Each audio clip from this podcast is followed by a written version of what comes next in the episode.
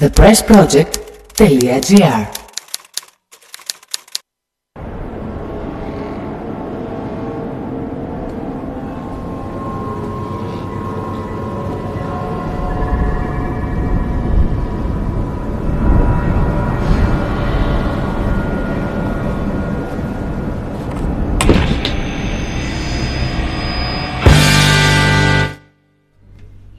Φίλοι ακροατές, καλησπέρα. Ακούτε για άλλη μια φορά την εκπομπή Φιλοπορίας του Δικτύου Ελεύθερων Φαντάρων Σπάρτακος και της Επιτροπής Αλληλεγγύης Στρατευμένων.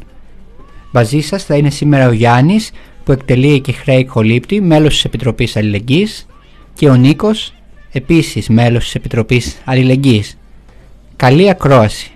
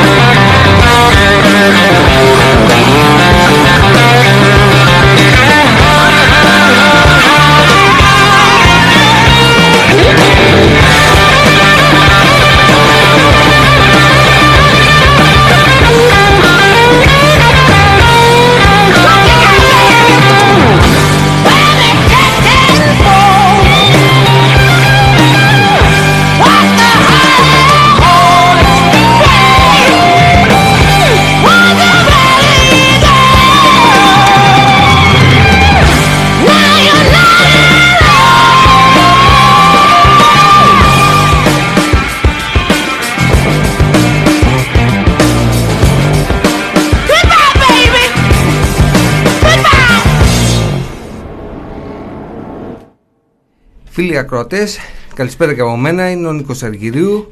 Παρουσιάζω μαζί με τον Γιάννη την εκπομπή Φιλοπορία του Δικτύου Ελεύθερων Φαντάρων Σπάρτακος. Απόψε θα ασχοληθούμε με ένα θέμα το οποίο έγινε πρωτοσέλιδο την Κυριακή καθώς ο αστικός ε, τύπος έκρινε ότι πρέπει να πανηγυρίσουμε. Πρέπει να πανηγυρίσουμε γιατί επιτέλους ο στρατός θα μας εκπαιδεύει. Θα μας εκπαιδεύει και θα μας δίνει ε, δεξιότητες. Σύμφωνα με το σχέδιο το οποίο παρουσιάστηκε ε, μπορεί να αύξει ο στρατός ε, τη θητεία και να την πήγε στους 12 μήνες αλλά θα μας ε, εκπαιδεύει, θα μας δίνει πιστοποιητικά, θα μας βρίσκει δουλειές. Τελείωσε. Ο Μητσοτάκης και ο Παναγιώτοπουλος μαζί με τον ε, Στεφανή έχουν φροντίσει για όλα. Για να δούμε όμως λίγο πιο αναλυτικά τι περιγράφει αυτό το σχέδιο.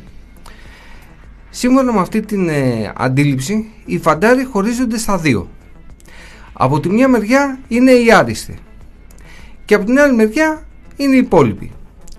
Ποιοι είναι οι άριστοι; Οι άριστοι είναι τα καλόπεδα της Νέας Δημοκρατίας. Είναι τα βίσματα τα οποία θα βρίσκουν την ευκαιρία να λουφάρουν και με τον νόμο να λουφάρουν όπως ε, περιγράφουν τα πρωτοσέλιδα πηγαίνοντας ε, στις πιο καλές θέσεις ανάλογα τις ε, σπουδές και την εργασιακή τους εμπειρία. Οι μηχανικοί λοιπόν, οι δικηγόροι και όσοι έχουν σπουδάσει ε, ηλεκτρονικούς υπολογιστές αυτοί είναι σύμφωνα με το άθρο οι άριστοι ε, θα πηγαίνουν στο Πεντάγωνο και θα εντάσσονται στις αντίστοιχες ε, υπηρεσίες. Εδώ τώρα σηκώνει μεγάλη κουβέντα. Τι σημαίνει άριστη; Αν θυμόσαστε, η προσέγγιση αυτή έχει γίνει σημαία από τη Νέα Δημοκρατία, άνοιξε με αφορμή ε, τα πρότυπα σχολεία, είναι χαρακτηριστικό και η απαγόρευση της ε, απεργίας, της τάσης εργασίας της Δευτέρας μετά από παρέμβαση της Κεραμέως, η οποία έκρινε ότι θα έπρεπε να γίνει εφαρμογή του νόμου Χατζηδάκη, ε, οι καθηγητές θα πήγαιναν να συμμετάσχουν στις, να συμμετάσχουν στις ε, ε, εξετάσεις ε, των υποψηφίων για τα πρότυπα σχολεία μισθή και συνέχεια θα έπαιρναν κάποιες μέρες άδεια αν και όποτε και ανάλογα με το τι προβλέπει ο νόμος ε, Χατζηδάκη. Η άρεστη λοιπόν γιατί υπάρχουν τα καλά παιδιά, υπάρχουν τα μορφωμένα, υπάρχουν τα παιδιά τα οποία διακρίνονται με βάση τα ταξικά τους χαρακτηριστικά. Γιατί δεν είμαστε ίσα και όμοι, είμαστε εμείς ίσοι και όμοι με, την, ε, με τα παιδιά της, ε, της Γιάννας, της Αντωνοπούλου, της, της Αγγελοπούλου. Αγγελοπούλου. Είμαστε εμείς ε, ίσα και όμοι με τον Παρτινογιάννη, με τον Λάτσι. Έλεος. Ουσιαστικά αυτά τα παιδιά λοιπόν θα βολεύονται στις καλύτερες θέσεις. Κάποιος πολύ εύκολα μπορεί να εντοπίσει τις, ε, τις ομοιότητες, τη συνέχεια που υπάρχει ανάμεσα στις ε, αντιεκπαιδευτικές επιλογές της κυβέρνησης, στο νόμο Χατζηδάκη και τα όσα συμβαίνουν ε, στο στρατό. Άρα, εκπαίδευση δεν υπάρχει πλέον. Σύμφωνα με το νέο τον οποίο κατεβάζει η Κεραμέως, υπάρχει ένα άθροισμα δεξιοτήτων. Υπάρχουν διαφοροποιημένα σχολεία ανάλογα την περιοχή και ανάλογα το βαλάντιο των κατοίκων που μπορούν να αναπροσαρμόζουν ε, το πρόγραμμα, τα βιβλία, τους καθηγητές που θα έχουν ε, στο δυναμικό τους και θα υπάρχουν φυσικά τα σχολεία της Εκάλης και τα σχολεία του Περιστερίου. Εξάλλου το έχουν πει. Όλοι οι επιστήμονες θα γίνουμε. Το Περιστέρι είναι πάρα πολύ καλό να βγάζει υδραυλικούς. Το θυμάσαι Γιάννη; Το θυμάμαι Νίκο, το θυμάμαι. Άρα η υδραυλική από το Λύκειο υδραυλική στο στρατό με απόδειξη και δίπλωμα δεξιοτήτων υδραυλική εφόρου ζωής και από την άλλη μεριά άριστη στα πρότυπα σχολεία άριστη στο πανεπιστήμιο και στις καλύτερες σχολές άριστη στο στρατό στο πεντάγωνο. Ένα ερώτημα το οποίο μπορεί να θέσει κανείς είναι και πόση θητεία θα κάνουν αυτοί Δηλαδή οι άριστοι οι οποίοι θα παίρνουν μετάθεση στο Πεντάγωνο για να πάνε να χαφιεδίσουν τους συναδέλφους τους ε, στις ε, αντίστοιχες υπηρεσίες του Πενταγώνου θα κάνουν εννιάμινο όπως κάνουν τα παιδιά των λαϊκών οικογενειών τα οποία υπηρετούν στα σύνορα, στον Εύρο, στα απομακρυσμένα ε, νησιά και σφραγονισίδες, στην Ελδίκ ή ακόμη και στα πλοία του πολεμικού ναυτικού τα οποία πλέουν στη Μαύρη Θάλασσα, στο Λίβανο, στο Περσικό, ξέρετε, σε όλα τα ελληνικά χωρικά ύδατα. Αυτή τη θήτια θα κάνουν γέννη. Έτσι φαίνεται Νίκο ε, και εδώ φαίνεται είναι άλλο ένα δείγμα της βαθιά ταξικής πολιτικής που ακολουθεί η κυβέρνηση της Νέας Δημοκρατίας την οποία κληρονόμησε από την προηγούμενη κυβέρνηση απλά τη βάθινε κι άλλο ε, και νομίζω δεν μπορούμε να μην παρατηρήσουμε ότι ειδικά στις ένοπλες δυνάμεις αυτά τα περιαριστείας είναι ακόμα περισσότερο προβληματικά. Πρώτον διότι υπάρχει αυθαιρεσία οπότε ε, πέρα από το ταξικό ζήτημα της αριστείας ότι είναι πολύ πιο εύκολο να γίνει κάποιος άριστος εφόσον είναι πλούσιος να το πούμε έτσι ε, υπάρχει η αυθαιρεσία λοιπόν οπότε υπάρχει και το βυσματικό κριτήριο είτε το να κριθεί ως άριστος κάποιος που δεν είναι μόνο και μόνο επειδή είναι βίσμα ε, αλλά πολύ περισσότερο υπάρχει και το κριτήριο του, του, τι, του, τι, του, του, του τι σημαίνει ένοπλες δυνάμεις, τι σημαίνει θητεία στα σύνορα, τι σημαίνει πόλεμος. Οφείλουμε δηλαδή να αποδεχθούμε ότι αυτός ο οποίος έχοντας όπως ε, επαναλαμβάνω ε, τα, ταξικά πολύ περισσότερες δυνατότητες να γίνει άριστος εντός ή εκτός εισαγωγικών. Αυτός λοιπόν ο οποίος έχει αυτές τις δυνατότητες θα κάνει μια θητεία η οποία, στην οποία θα εκτίθεται σε πολύ λιγότερους κινδύνους ζωής σε πολύ λιγότερους ε, κινδύνους σε πιθανό πόλεμο, θερμό επεισόδιο στα, ακόμα και στα στοιχεία της φύσης καύσωνα, χιονιά, αλλιώς είναι οι συνθήκες στον Εύρο, αλλιώς είναι οι συνθήκες στην Αθήνα. Δηλαδή, όταν κάποιος είναι άριστος εντός ή εκτός εισαγωγικών, επαναλαμβάνω,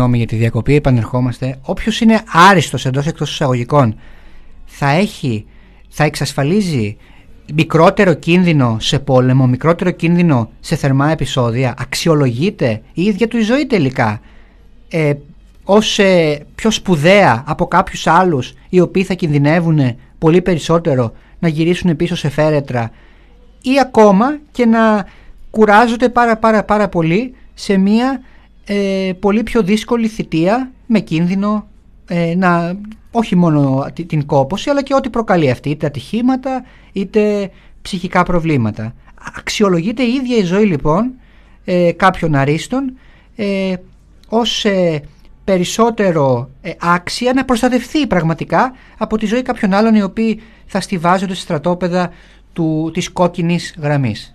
Γιάννη έχεις μεγάλο δίκιο που ε, εντοπίζεις αυτές τις παραμέτρους των ε, αλλαγών ε, και θα έλεγα ότι όχι μόνο αποκαλύπτεται ποιοι είναι αυτοί οι άριστοι και πώς θα βολεύονται και γιατί θα βολεύονται και γιατί θα προστατεύονται αλλά υπάρχει μια τεράστια συζήτηση για το τι θα κάνουν αυτοί οι άριστοι. Δηλαδή από τη μια μεριά σου λέει ότι ακολουθώντας το πρότυπο του Ισραήλ δηλαδή ό,τι πιο πολεμοχαρές, στρατικοποιημένο, μιλιταριστικό, εθνικιστικό υπάρχει αυτή τη στιγμή στον κόσμο. Αυτό είναι το πρότυπό τους. Με βάση αυτό το πρότυπο θα δημιουργούν μια λίστα ε, για όλους τους φαντάρους στην οποία θα μπαίνουν όλοι και ανάλογα της, ε, ε, τη μόρφωσή τους και την ε, εργασιακή τους εμπειρία θα μπαίνουν σε αντίστοιχες θέσεις. Είπα και προηγουμένως ότι το άθρο αναφέρει ε, τρεις συγκεκριμένες ειδικότητες. Τη νομική, τους πολιτικούς μηχανικούς και τους ηλεκτρονικούς υπολογιστές. Ας δούμε έναν έναν αυτούς τους χώρους. Τι κάνουν αυτή τη στιγμή ε, οι απόφοιτοι των, ηλεκτρονικών, των σχολών ηλεκτρονικών υπολογιστών που βρίσκονται ας πούμε στο Πεντάγωνο; Δεν είναι αυτοί που επίσημα ηλεκτρονικά χαφιεδίζουν όλα τα παιδιά μπαίνοντα στα κοινωνικά μέσα στο facebook και παρακολουθούν από την πρώτη στιγμή το τι ανεβάζει ο καθένας και αντίστοιχα τον τιμωρούν. Και τους απειλούν λέγοντας και ξέρουμε ποιος στέλνει στο Σπάρτακο. Ακριβώς. Και όχι μόνο αυτό, τους οδηγούν ακόμη και στην αυτοκτονία. Το είδαμε μπροστά μας στην περίπτωση με το φαντάρο στο ΚΕΤ. να θυμίσουμε ότι όλα άρχισαν από τις φωτογραφίες που είχε ανεβάσει στο facebook τις οποίες εντόπισε το αντίστοιχο τμήμα του Yes στη συνέχεια το έστειλε στη μονάδα του με τη λογική να τιμωρηθεί και συνέχεια ο αυτός φαντάρας βρέθηκε έρμεο στις διαθέσεις ε, και στη βαρβαρότητα των εξωματικών που τον απειλούσαν, τρομοκρατούσαν, το ασκούσαν bullying και συνέχεια τον οδήγησαν στην αυτοκτονία. Αυτό κάνει η υπηρεσία ηλεκτρονικού πολέμου και καλά. Και ας θυμηθούμε και τα δημοσιεύματα τα οποία είχαν βγει και περιγράφανε ότι η ΑΕΠ στο μεγαλύτερο ποσοστό δρά στο εσωτερικό της χώρας, καταγράφει τα κοινωνικά κινήματα, τους αγωνιστές, αυτούς χαυκεδίζει, αυτούς παρακολουθεί, αυτούς καταγράφει. Αυτή τη δουλειά έρχονται να παίξουν οι συγκεκριμένοι απόφοιτοι των, ε, των σχολών ηλεκτρονικών υπολογιστών στην ε, υπηρεσία του ηλεκτρονικού πολέμου του ΓΕΣ. Το δεύτερο το οποίο αξίζει να δει κανείς είναι το εξής. Είπαν ότι θα βάζουν τους δικηγόρους να ασχοληθούν με τις ε, ε, συμβάσεις που θα υπογράφει το Πεντάγωνο και αναφέρθηκε και στους πολιτικούς μηχανικούς τους οποίους λέει θα βάσουν να εργάζονται στην πολιτική βιομηχανία και έφερε το παράδειγμα της ΕΑΒ. Να θέσουμε το ερώτημα. Τι δουλειά έχουν οι στρατιώτες να δουλεύουν στη πολεμική βιομηχανία; Αφενός είναι προσφορά δωρεάν εργασίας και το είδαμε ας πούμε με χαρακτηριστικό παράδειγμα στη σχολή να, να, τους ναυπηγούς που τους είχε το πολεμικό ναυτικό να κάνει διάφορες επισκευές στα πλοία αλλά φέρανε χαρακτηριστικό παράδειγμα την ΕΑΒ. Η ΕΑΒ τις τελευταίες 15 μέρες βρίσκεται με κινητοποίηση του σωματείου. Ένα σωματείο το οποίο ο καθένας μπορεί να πει το οτιδήποτε, να ασκήσει την οποιαδήποτε κριτική, αλλά αυτή τη στιγμή με τον τρόπο του δίνει τη μάχη ενάντια στην ιδιωτικοποίηση. Πώς δίνει τη μάχη ενάντια στην ιδιωτικοποίηση, κατεβάζοντας ρολά και μην επιτρέποντας του απεργοσπάστες να μπουν μέσα. Ποιοι είναι οι απεργοσπάστε στη συγκεκριμένη περίπτωση, είναι οι εργολαβικοί εργαζόμενοι που έχει εξαγοράσει η Longheat και προσπαθεί να βάλει στο, στην ΕΑΒ για να προχωρήσουν τα πολεμικά της εμβόλια. Και έχει γίνει κακομήρα στον τύπο, βρίζουν όλοι από το πρωί το βράδυ το σωματείο ΣΥΑΒ γιατί λέει δεν αφήνει τη Longheat να παράγει έργο και να, ε, να προχωρήσει τη συμβάση της. Ερώτημα τώρα. Αν οι φαντάροι βρίσκονταν στην ΕΑΒ θα μπορούσαν να απεργήσουν. Σαφώς και όχι. Γιατί είναι φαντάροι και δεν είναι πολίτες. Δεν είναι και δεν θα είναι ποτέ οργανωμένοι στο σωματείο της ΕΑΒ. Άρα διαμορφώνει διάφορα στάνταρ και διάφορα επίπεδα απεργοσπασίας από την πρώτη στιγμή και φέρνει τους φαντάρους ενάντια στους εργαζόμενους μέσα στον ίδιο το χώρο εργασίας.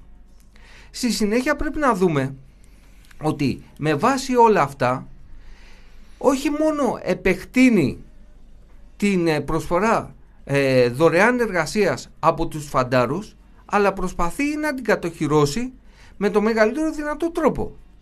Είδαμε τι έγινε στην περίπτωση των φαντάρων που βάλανε να βγάλουν τις συντάξεις. Ήρθε ο Στεφανής, ο Ανιεθάς Στεφανής και δήλωσε ότι κοίταξε να δεις, καλά κάνουμε, επικαλίστηκε τον γνωστό νόμο της Χούντας και λέει αυτό θα το επεκτείνουμε σε όλο το δημόσιο στο βαθμό που έχουμε ανάγκη.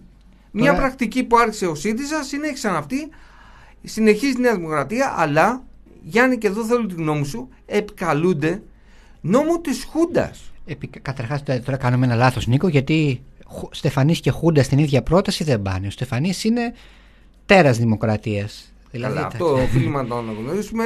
Αλλά, Ζητούμε συγγνώμη. Αλλά ο νόμος ήταν λοιπόν, της Χούντας. Ο νόμος ήταν της Χούντα. Τυχαία ήταν της Χούντας ο νόμος, λοιπόν.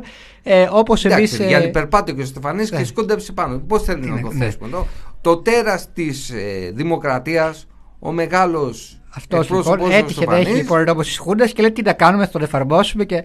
Λοιπόν, αυτός ο νόμο όπως έχουμε αναδείξει δεν, ε, δεν είναι αντισυνταγματικός. Κανονικά δεν μπορεί να εφαρμόζεται.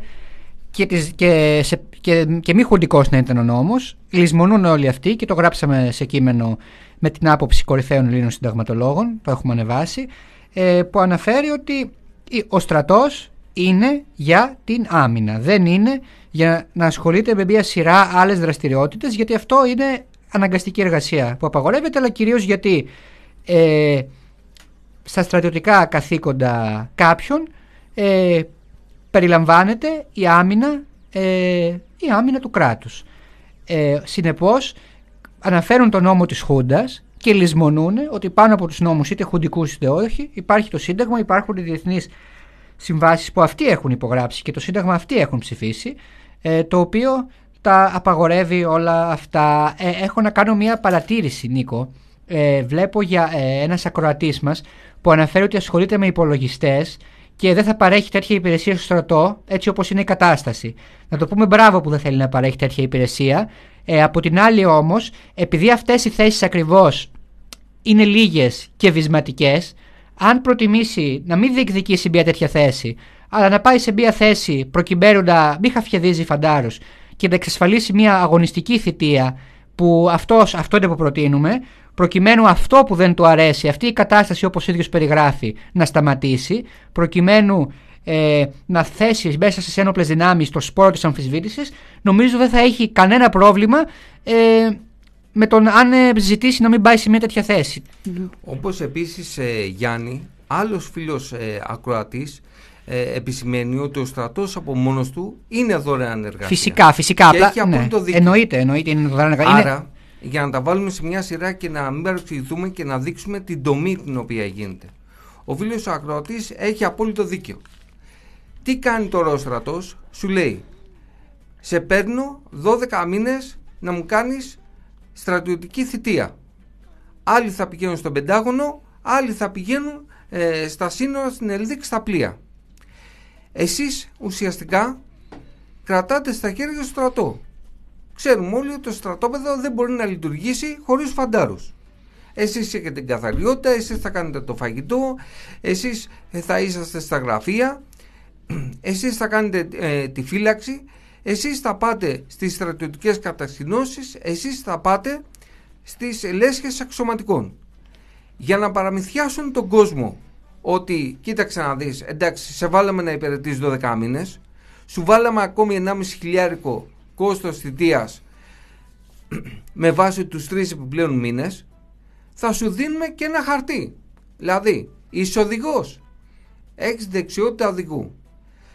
Είσαι μάγειρας, πάρε χαρτί μάγειρα. Είσαι υδραυλικός οικοδόμος, μα χτίζει τσάμπα, πάρε και ένα χαρτί. Χαρτιά μοιράζουνε. Είσαι στις στρατιωτικές κατασκηνώσεις. Πάρε χαρτί μπάρμαν. Πάρε χαρτί πασαδόρου. Ε, πάρε χαρτί ναυαγοσώστη. Άρα να σε βάλουνε με τη λογική ότι θα πας και ότι και καλά πήρες μία δεξιότητα. Αυτό κάνουν.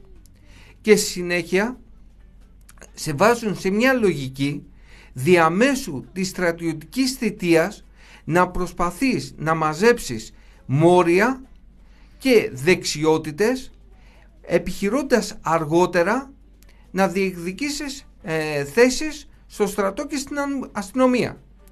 Άρα ουσιαστικά σε, σε βάζουν σε μια λογική ατομικού ανταγωνισμού, ατομικής διαπραγμάτευσης να πρωταγωνιστείς στο ίδιο το χώσιμό σου, στην ίδια την εκμετάλλευσή σου κυνηγώντας ταυτόχρονα άλλα κομμάτια της νεολαίας προκειμένου με βάση αυτή τη δεξιότητα για ένα χρονικό διάστημα να βολευτείς. Ήσουν στον Εύρο και κυνήγαγες τους ε, πρόσφυγες.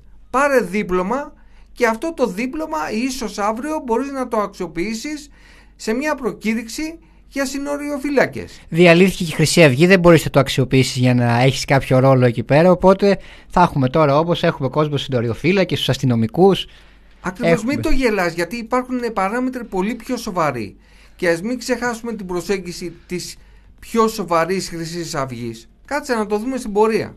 Αυτό που θέλω να πω είναι ότι ανάλογα τη συμμετοχή σου στην εκμετάλλευση, στην καταπίεση και στην εχθρότητα απέναντι σε συγκεκριμένα κομμάτια, πρόσφυγες, μετανάστες, κομμάτια της νεολαίας, ουσιαστικά προσπαθείς να βολευτείς ατομικά.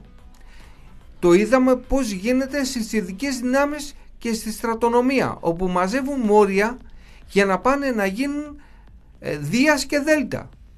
Το είδαμε που καλούσανε τη σειρά απόλυσης ε, αυτό το χρονικό διάστημα να πάει να ε, κάνει τα χαρτιά της για την πανεπιστημιακή αστυνομία. Άρα υποτάξου, πειθάρχησε, δέξου την πιο βάρβαρη ε, εκπαίδευση, ταυτίσου με τα εθνικά ιδεώδη, ε, με τις επιθετικές ε, προσεγγίσεις, ε, πήγαινε στην εκπαιδεύσεις μαζί με τους Αμερικάνους, μαζί με το Ισραήλ, μαζί με την Αίγυπτο, σε Ελλάδα εξωτερικό, μάσεψε μόρια, μάσεψε δεξιότητες, μήπως και έρθεις να βολευτείς είτε σαν ΕΠΟΠ, είτε σαν ΝΟΒΑ, είτε σαν Πανεπιστημιακή Αστυνομία, είτε σαν Δίας, Δέλτα, είτε σαν συνοριοφύλακες.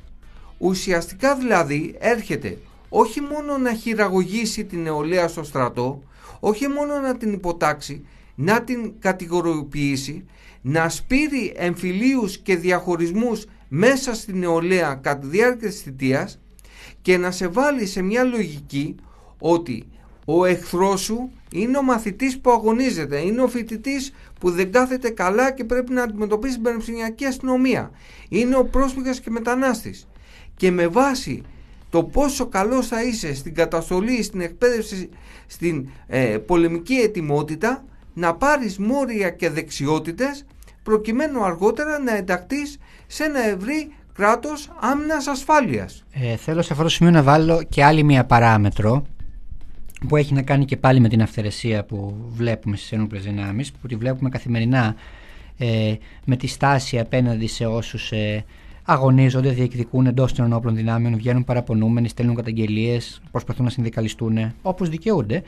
Ε, θα μπουν οι στρατιώτες σε μια διαδικασία να διαμαρτυρηθώ για μια παραβίαση, παραβίαση δικαιωμάτων μου, να διεκδικήσω κάτι, να βγω παραπονούμενος ή θα χάσω το χαρτί. Και αυτό πρέπει να το δούμε έτσι, δηλαδή με αυτόν τον τρόπο εξαγοράζεται ε, και ό,τι δεν μπορούν να καταφέρουν με τους εκβιασμούς, με τις παράνομες τιμωρίες, με τις ύβρις, με τις απειλές. Άρα Γιάννη, μπορεί προηγουμένως ε, να αναφέρθηκες ε, με έναν αστεισμό στη Χρυσή Αυγή, αλλά ουσιαστικά βλέπουμε όχι μόνο την ψηφοθυρία της Νέας Δημοκρατίας, 40.500 ε, υποψήφοι για 1.600 θέσεις. Η απογείωση των ε, βάσεων για τις, ε, για τις ε, στρατιωτικές και τις αστυνομικές σχολές. Αυτό που γίνεται με τη συνοριοφυλακή, με το λιμενικό, όλο αυτό το πράγμα.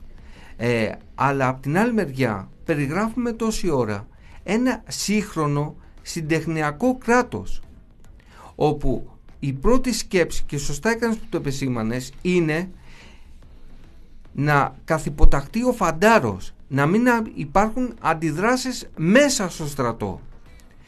Να καθυποταχτεί ο φαντάρος να μην υπάρχουν αντιστάσεις μέσα στο στρατό και στη συνέχεια να εκπαιδευτεί ιδεολογικά, πολιτικά αλλά και επιχειρησιακά για να στραφεί ενάντια στο σύνολο του κόσμου της εργασίας, στο σύνολο της νεολαίας, ενάντια στους πρόσφυγες και μετανάστες.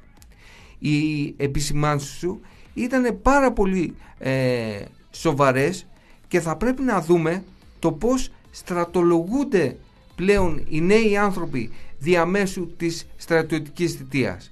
Ο στρατός έχει να λύσει μια τεράστια αντίφαση ότι από τη μια μεριά πραγματικά καταστρέφει θέσεις εργασίας.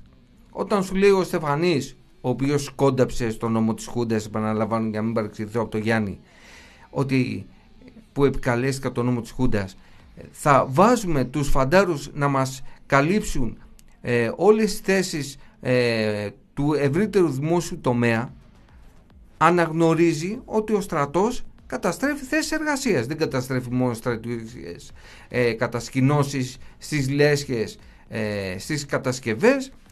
το βλέπουμε ας πούμε λέει, μιλάει για την ΕΑΒ, ε, μιλάει... Ε, έβγαλε τις συντάξεις. Ο χουντικός νόμος στην ουσία επιτρέπει να απασχοληθούν παντού στρατιώτες. Ακριβώς. Άρα ο στρατός έρχεται και καταστρέφει θέσεις εργασίας με την δωρεάν εργασία του φαντάρου.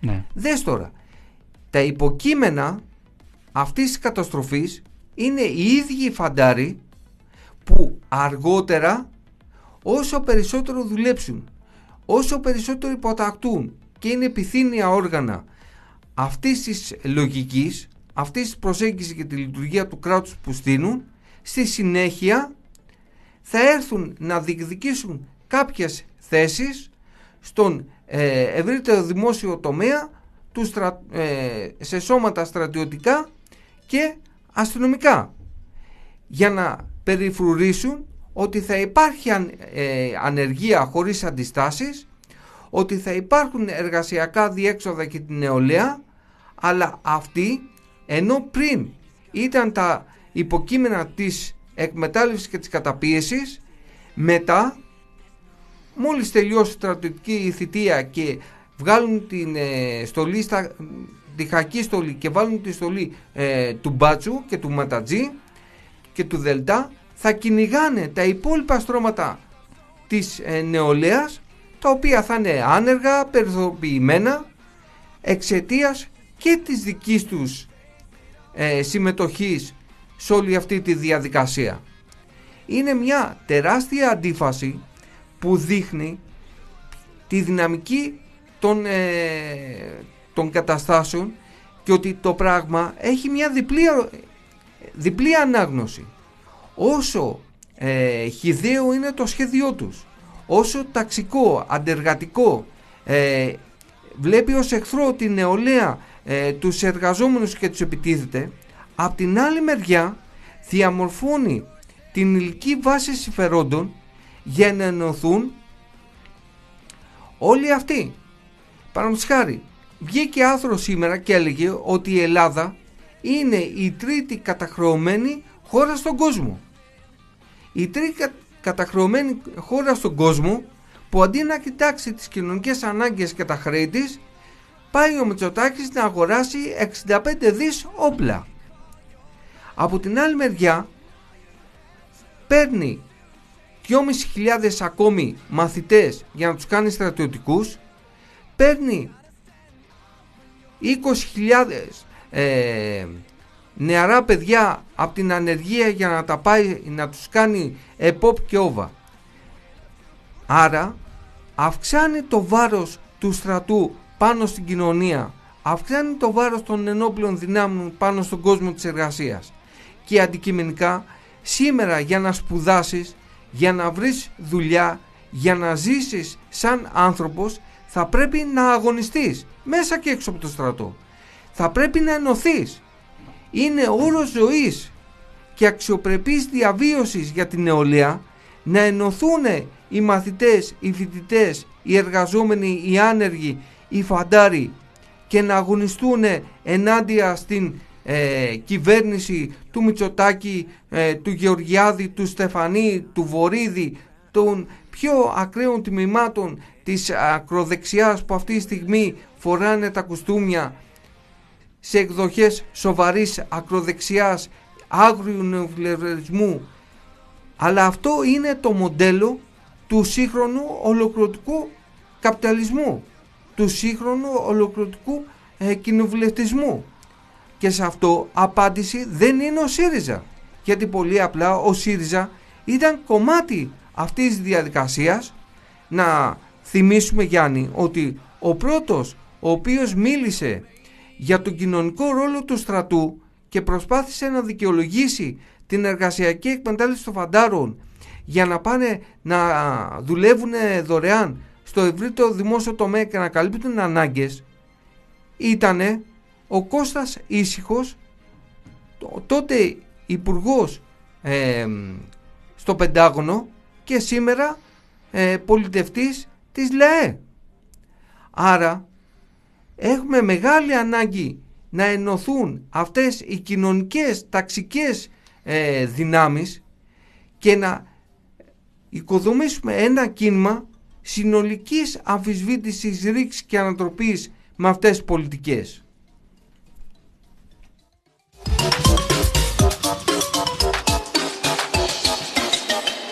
It's showtime. Oh, yeah.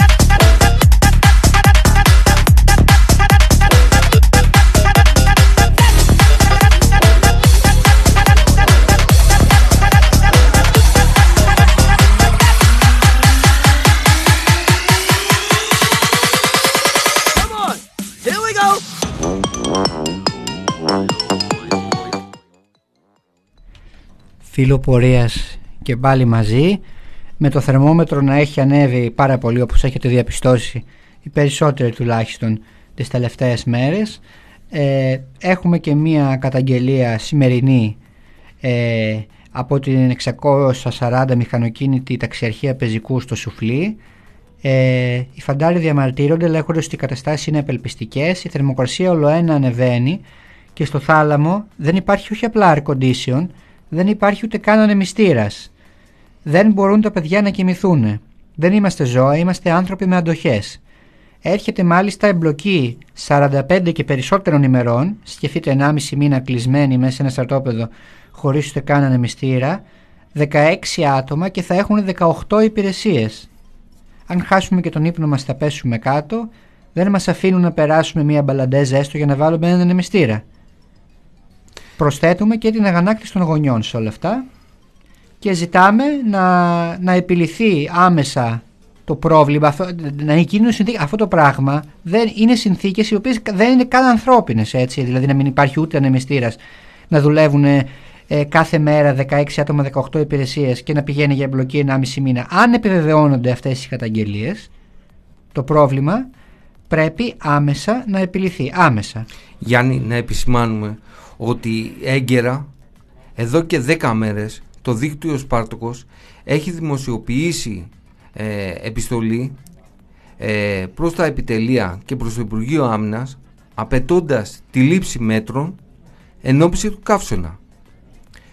Ζητήσαμε την απαγόρευση των εκπαιδεύσεων, ζητήσαμε την απαγόρευση των ασκήσεων όπου σήμερα και με δι- δικές τους διαταγές όταν η θερμοκρασία ξεπερνά τους 40 βαθμούς πρέπει να στέλνονται ε, ζητήσαμε να γίνει ε, μελέτη και έρευνα αν αυτή τη στιγμή ε, λειτουργούν ε, και υπάρχουν air condition, ε, υπάρχουν ανεμιστήρες ε, στις μονάδες στα, ε, στους θαλάμους των παιδιών, υπάρχουν ψύχτες με κρύο νερό και τέλος πάντων ζητήσαμε να γίνει οτιδήποτε είναι ε, αναγκαίο προκειμένου να ανακουφιστούν ε, τα παιδιά καθώς ε, βιώσαμε πρόσφατα ένα κύμα καύσωνα και ήταν δεδομένο ε, με βάση ε, όλα όσα επεσήμαναν οι μετρολογοί ότι ο καιρός ε, θα χειροτερεύσει ακόμη περισσότερο ε, και αναμένεται ακόμη ένα μεγαλύτερο ε, κύμα καύσωνα.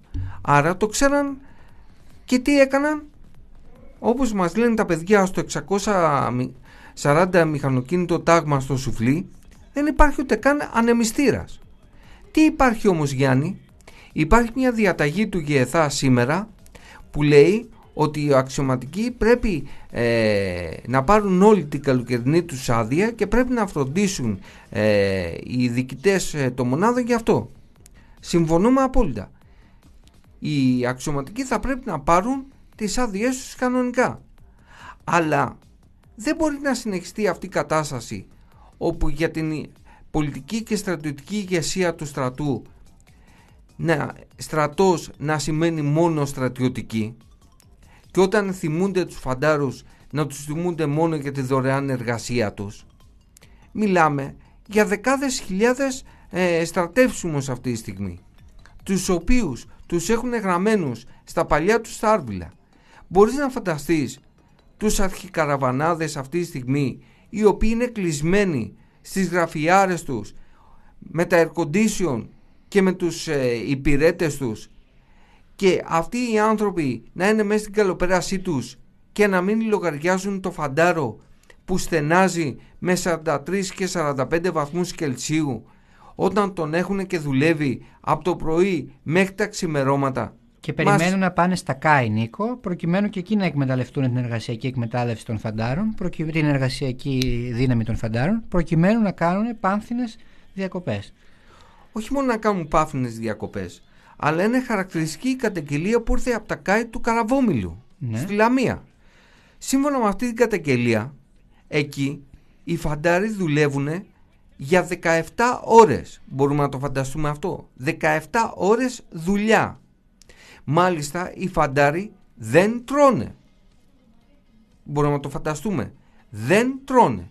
Πρωινό δεν υπάρχει. Δεν υπάρχει καθόλου. Όχι υπάρχει λίγο, τους δίνουν ε, μια μαρμελάδα θέλουν περισσότερο. Δεν τρώνε καθόλου. Αλλά ε, οι αρμόδιοι αξιωματικοί έκριναν ότι οι φαντάροι δεν πρέπει να τρώνε ούτε το μεσημέρι. Δηλαδή όταν ε, υπάρχουν, ε, υπάρχουν στρατιωτικοί ε, στα εστιατόρια και στην παραλία, ε, οι φαντάροι δεν επιτρέπεται να πάνε στα εστιατόρια να κυματίσουν το μεσημέρι. Ε, και τους λένε ότι κοίταξε να δεις θα πας να φας το απόγευμα. Όταν όμως έχουν υπηρεσία το απόγευμα δεν μπορούν να φάνε λόγω υπηρεσίας. Άρα αφήνουν τους φαντάρους νηστικούς. Δηλαδή έχουν νέους ανθρώπους να δουλεύουν 17 ώρες και τους έχουν νηστικούς και τους έχουν άϊπνους. Και, ε, και μάλιστα για να καταλάβουμε τι κάτεργο είναι αυτό και τι ρόλο παίζουν οι αρμόδιοι αξιωματικοί τους έχουν με απειλές και τους ρίχνουν φυλακές με την πρώτη ευκαιρία για να τους έχουν μέσα συνέχεια στο στρατόπεδο για να τους δουλεύουν και να μην τους δίνουν καμία έξοδο και τους έχουν σε ένα καθεστώς τρομοκρατίας. Υπάρχουν κέρβεροι στρατιωτικοί οι οποίοι σύμφωνα με τις καταγγελίες των γονιών και με των φαντάρων ρίχνουν χριστοπαναγίες αξιωματικοί οι οποίοι έχουν δώσει του κόσμου τους όρκους ε, πιστεύουν στο ε, πατρίδα, θρησκεία, οικογένεια και υποκλίνονται σε αυτό και από την άλλη μεριά ρίχνουν χριστοπαναγίες φαντάρους και αυτά είναι καθεστώς αν δει κάποιος τις καταγγελίες που έχουμε βγάλει τα τελευταία χρόνια από τον Καραβόμιλο θυμίζω συγκεκριμένα από το 2018 που υπάρχουν συγκεκριμένα γεγονότα, συγκεκριμένες καταγγελίες που συνδέονται με συγκεκριμένους ανθρώπους. Ανθρώπους που τους συναντάμε και σήμερα εκεί. Άρα αυτοί οι άνθρωποι που στο παρελθόν κατηγορήθηκαν για αυτά και φαίνεται ότι υπήρξαν μέτρα ενάντια τους με βάση ό,τι έκαναν.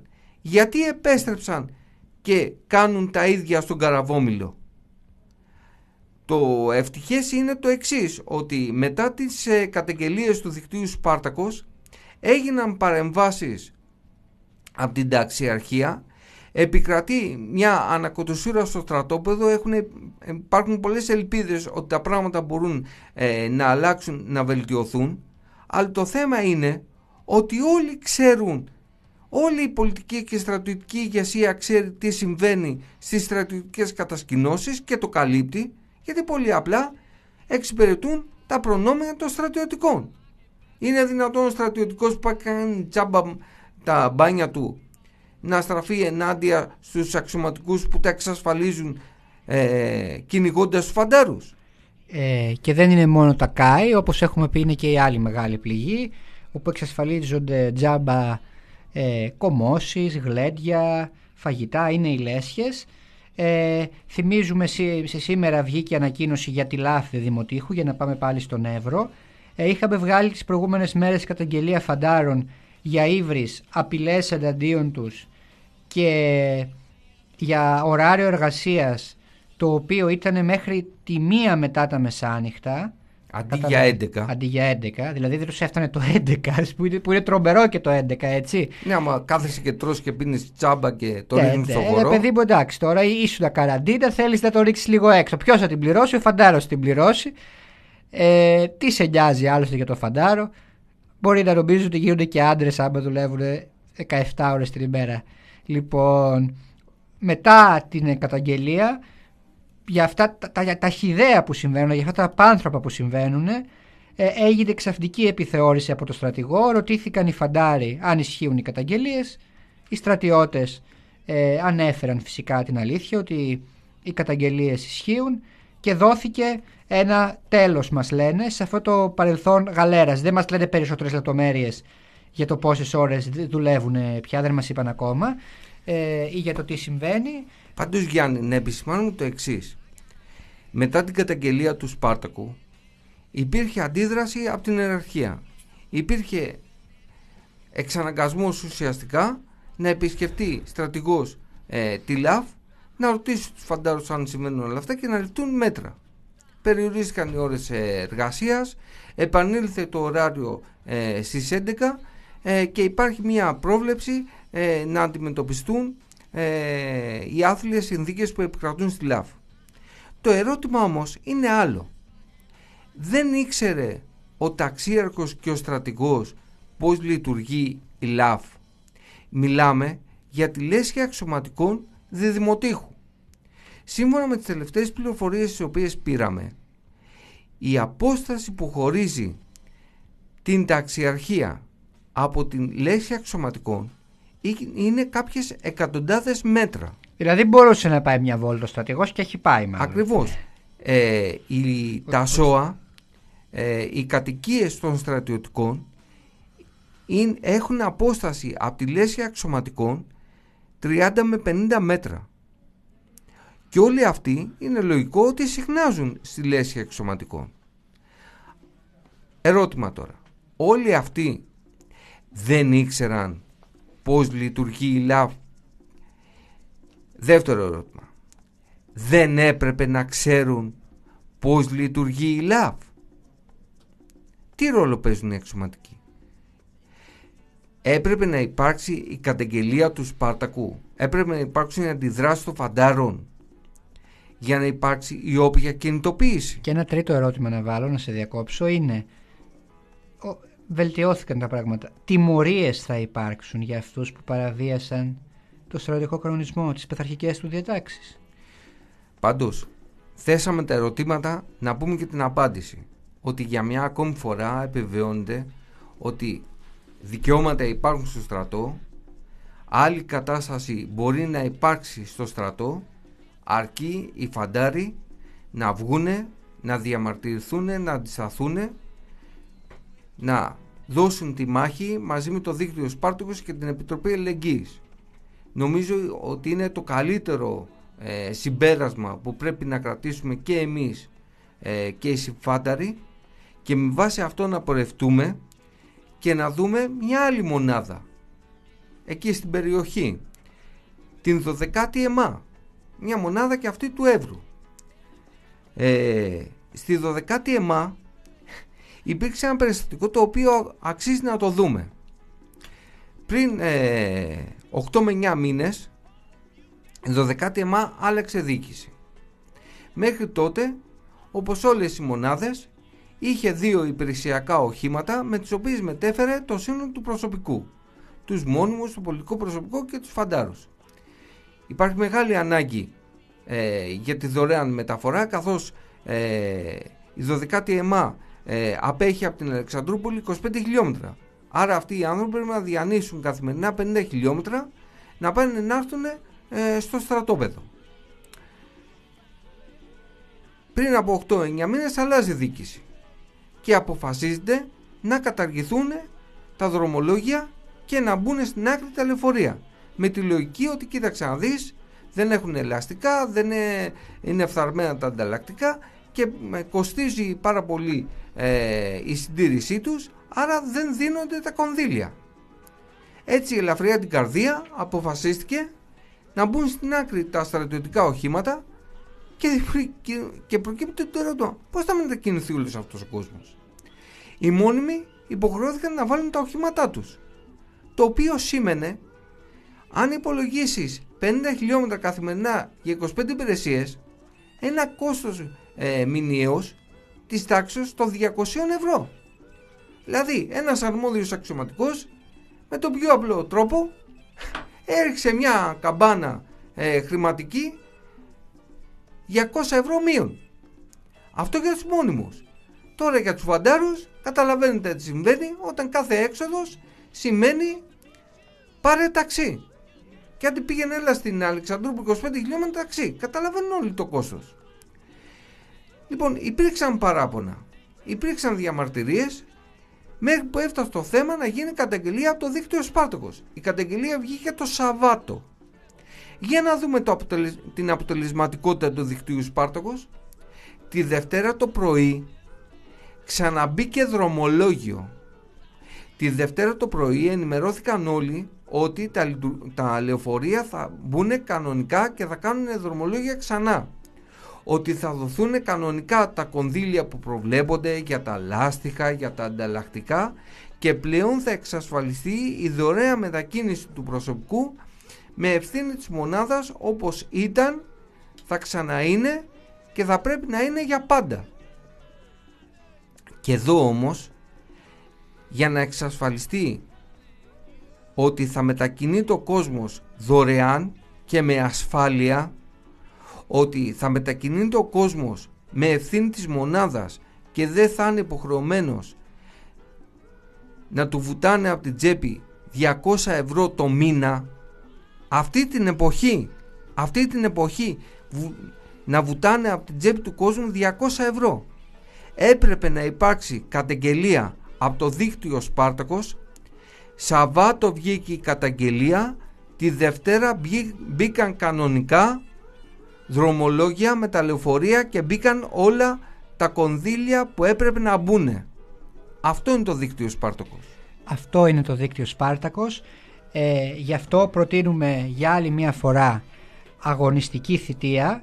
Δεν είμαστε ένα δίκτυο το οποίο υπερασπίζεται απλά τα δικαιώματα των φαντάρων, ποτέ δεν το κρύψαμε καλούμε για αντιπολεμικό, αντιεμπεριαλιστικό, διεθνιστικό αγώνα μέσα στρατόπεδα. Είμαστε οι μόνοι που μπορούμε να σταματήσουμε αυτή την πολεμική μηχανή. Είμαστε οι μόνοι οι οποίοι μπορούμε να τους πλήξουμε. Αυτό α, αγώνας, αυτό είναι ο αγώνας. Αυτό ήταν πάντα ο αγώνας. Ο αγώνας πάντα ήθελε θυσίες. Μετράμε εδώ και 20 χρόνια συντρόφους που πάλεψαν που κινδύνεψαν, που δικάστηκαν, πραγματικά δικάστηκαν, που καταδικάστηκαν ακόμα, που πολέμησαν και αυτό προτείνουμε να κάνουν και οι σύντροφοι οι οποίοι δεν έχουν πάει ακόμα στρατό. Αυτό είναι λοιπόν ο αγώνας, όχι μόνο στο στρατό και σε όλη τη ζωή. Ο καθένας επιλέγει. Δεν λέμε να φτάσει στο σημείο να πάθει κατάθλιψη κάποιος ή οποιοδήποτε άλλο ψυχολογικό πρόβλημα. Λέμε να αγωνιστεί, ουσιαστικά να αγωνιστεί όσο μπορεί, όχι το όσο μπορεί, γιατί και ο καθένας μπορεί να λέει όσο μπορώ, να αγωνιστεί πραγματικά όσο μπορεί, προκειμένου να πάψουν όλα αυτά. Όχι μόνο στο στρατό, και στο χώρο εργασίας ε, και οπουδήποτε αλλού. Οπουδήποτε αλλού. Στη, στη, ακόμα, και, ακόμα και στην οικογένεια, ακόμα, και, ακόμα και, και, και στην πολιτική. Παντού, παντού, παντού. Αυτό είναι ο αγώνας. Υπάρχει ο αγώνας και υπάρχει εύκολη λύση και καλούμαστε να επιλέξουμε αν θα είμαστε με αυτούς οι οποίοι πραγματικά κινδύνεψαν, πραγματικά έφτασαν στο σημείο σχεδόν να υποφέρουν με στρατόπεδα, να υφίστανται διώξεις, να υφίστανται αϊπνίες, να υφίστανται ό,τι χειρότερο από όλα αυτά που διαβάζουμε, αλλά Έτσι είναι, έτσι είναι ο αγώνας, επαναλαμβάνω, έτσι είναι η πάλι, έτσι είναι η προσπάθειά μας. Αλλιώς θα αφήσουμε στο κράτος να έχει τον στρατό που επιθυμεί, να κάνει αυτά που επιθυμεί απέναντι στον εσωτερικό και εξωτερικό εχθρό, στο Μάλι, στη Σαουδική Αραβία, στην Ελλάδα, στους πρόσφυγες, στους ε, αγωνιζόμενους. Τόση ώρα προσπαθούμε να αποδείξουμε ότι ε, ο νέος στρατός τον οποίο διαμορφώνουν έχοντας συνέχεια με τις ε, προηγούμενες επιλογές των κυβερνήσεων αλλά και με την πραγματικότητα των, ε, των στρατών όπως τον ζήσαμε τα προηγούμενα χρόνια ουσιαστικά εμπλέκει τις, το σύνολο της ζωής του κόσμου της εργασίας και της νεολαίας. Δηλαδή ο στρατός είναι οι μαθητές που θα πάνε να δώσουν για να ζητήσουν να μπουν στις στρατιωτικές και αστυνομικές σχολές. Ο στρατός είναι οι άνεργοι που πήγανε 40.500 για, για 1.600 θέσεις ε, ΕΠΟΠ. Ο στρατός είναι η πραγματικότητα των δεξιοτήτων. Δίπλα στο στρατό είναι η συνοριοφυλακή, είναι η μπάτσι που πας με τα μόρια που πήρες από το στρατό. Άρα δεν έχεις το δικαίωμα και τη δυνατότητα της επιλογής. Δεν επιλέγεις αν θα πας στο στρατό ή όχι. Επιλέγεις τι θα κάνεις στο στρατό. Δεν επιλέγεις αν θα πας να μορφωθείς ή όχι. Επιλέγεις τι θα κάνεις στο πανεπιστήμιο όταν περάσεις. Δεν επιλέγεις τι θα κάνεις αν θα δουλέψεις ή όχι. Επιλέγεις τι θα κάνεις στην εργασία. Άρα είναι ψεύτικο το δίλημα που θέτει η ατομική φυγή από το στρατό. Εξάλλου, μόνο από το στρατό δραπεντεύεις προσποιούμενος ότι έχεις ε, ψυχολογικά προβλήματα. Θα διαφύγεις και από τη δουλειά, θα διαφύγεις και από το Πανεπιστήμιο της Πανεπιστημιακής Αστυνομίας, από πού θα διαφύγεις; Θα διαφύγεις και από την απεργία λέγοντας ότι εγώ δεν μπορώ να κάνω να στηρίξω μια απεργία. Θα, θα διαφύγεις από το συνδικαλισμό λέγοντας ότι εγώ φοβάμαι, μην χάσω τη θέση μου και φοβάμαι τον εργοδότη μου. Από πού αλλού θα διαφύγεις; Άρα παντού είναι το ζήτημα το αγώνα.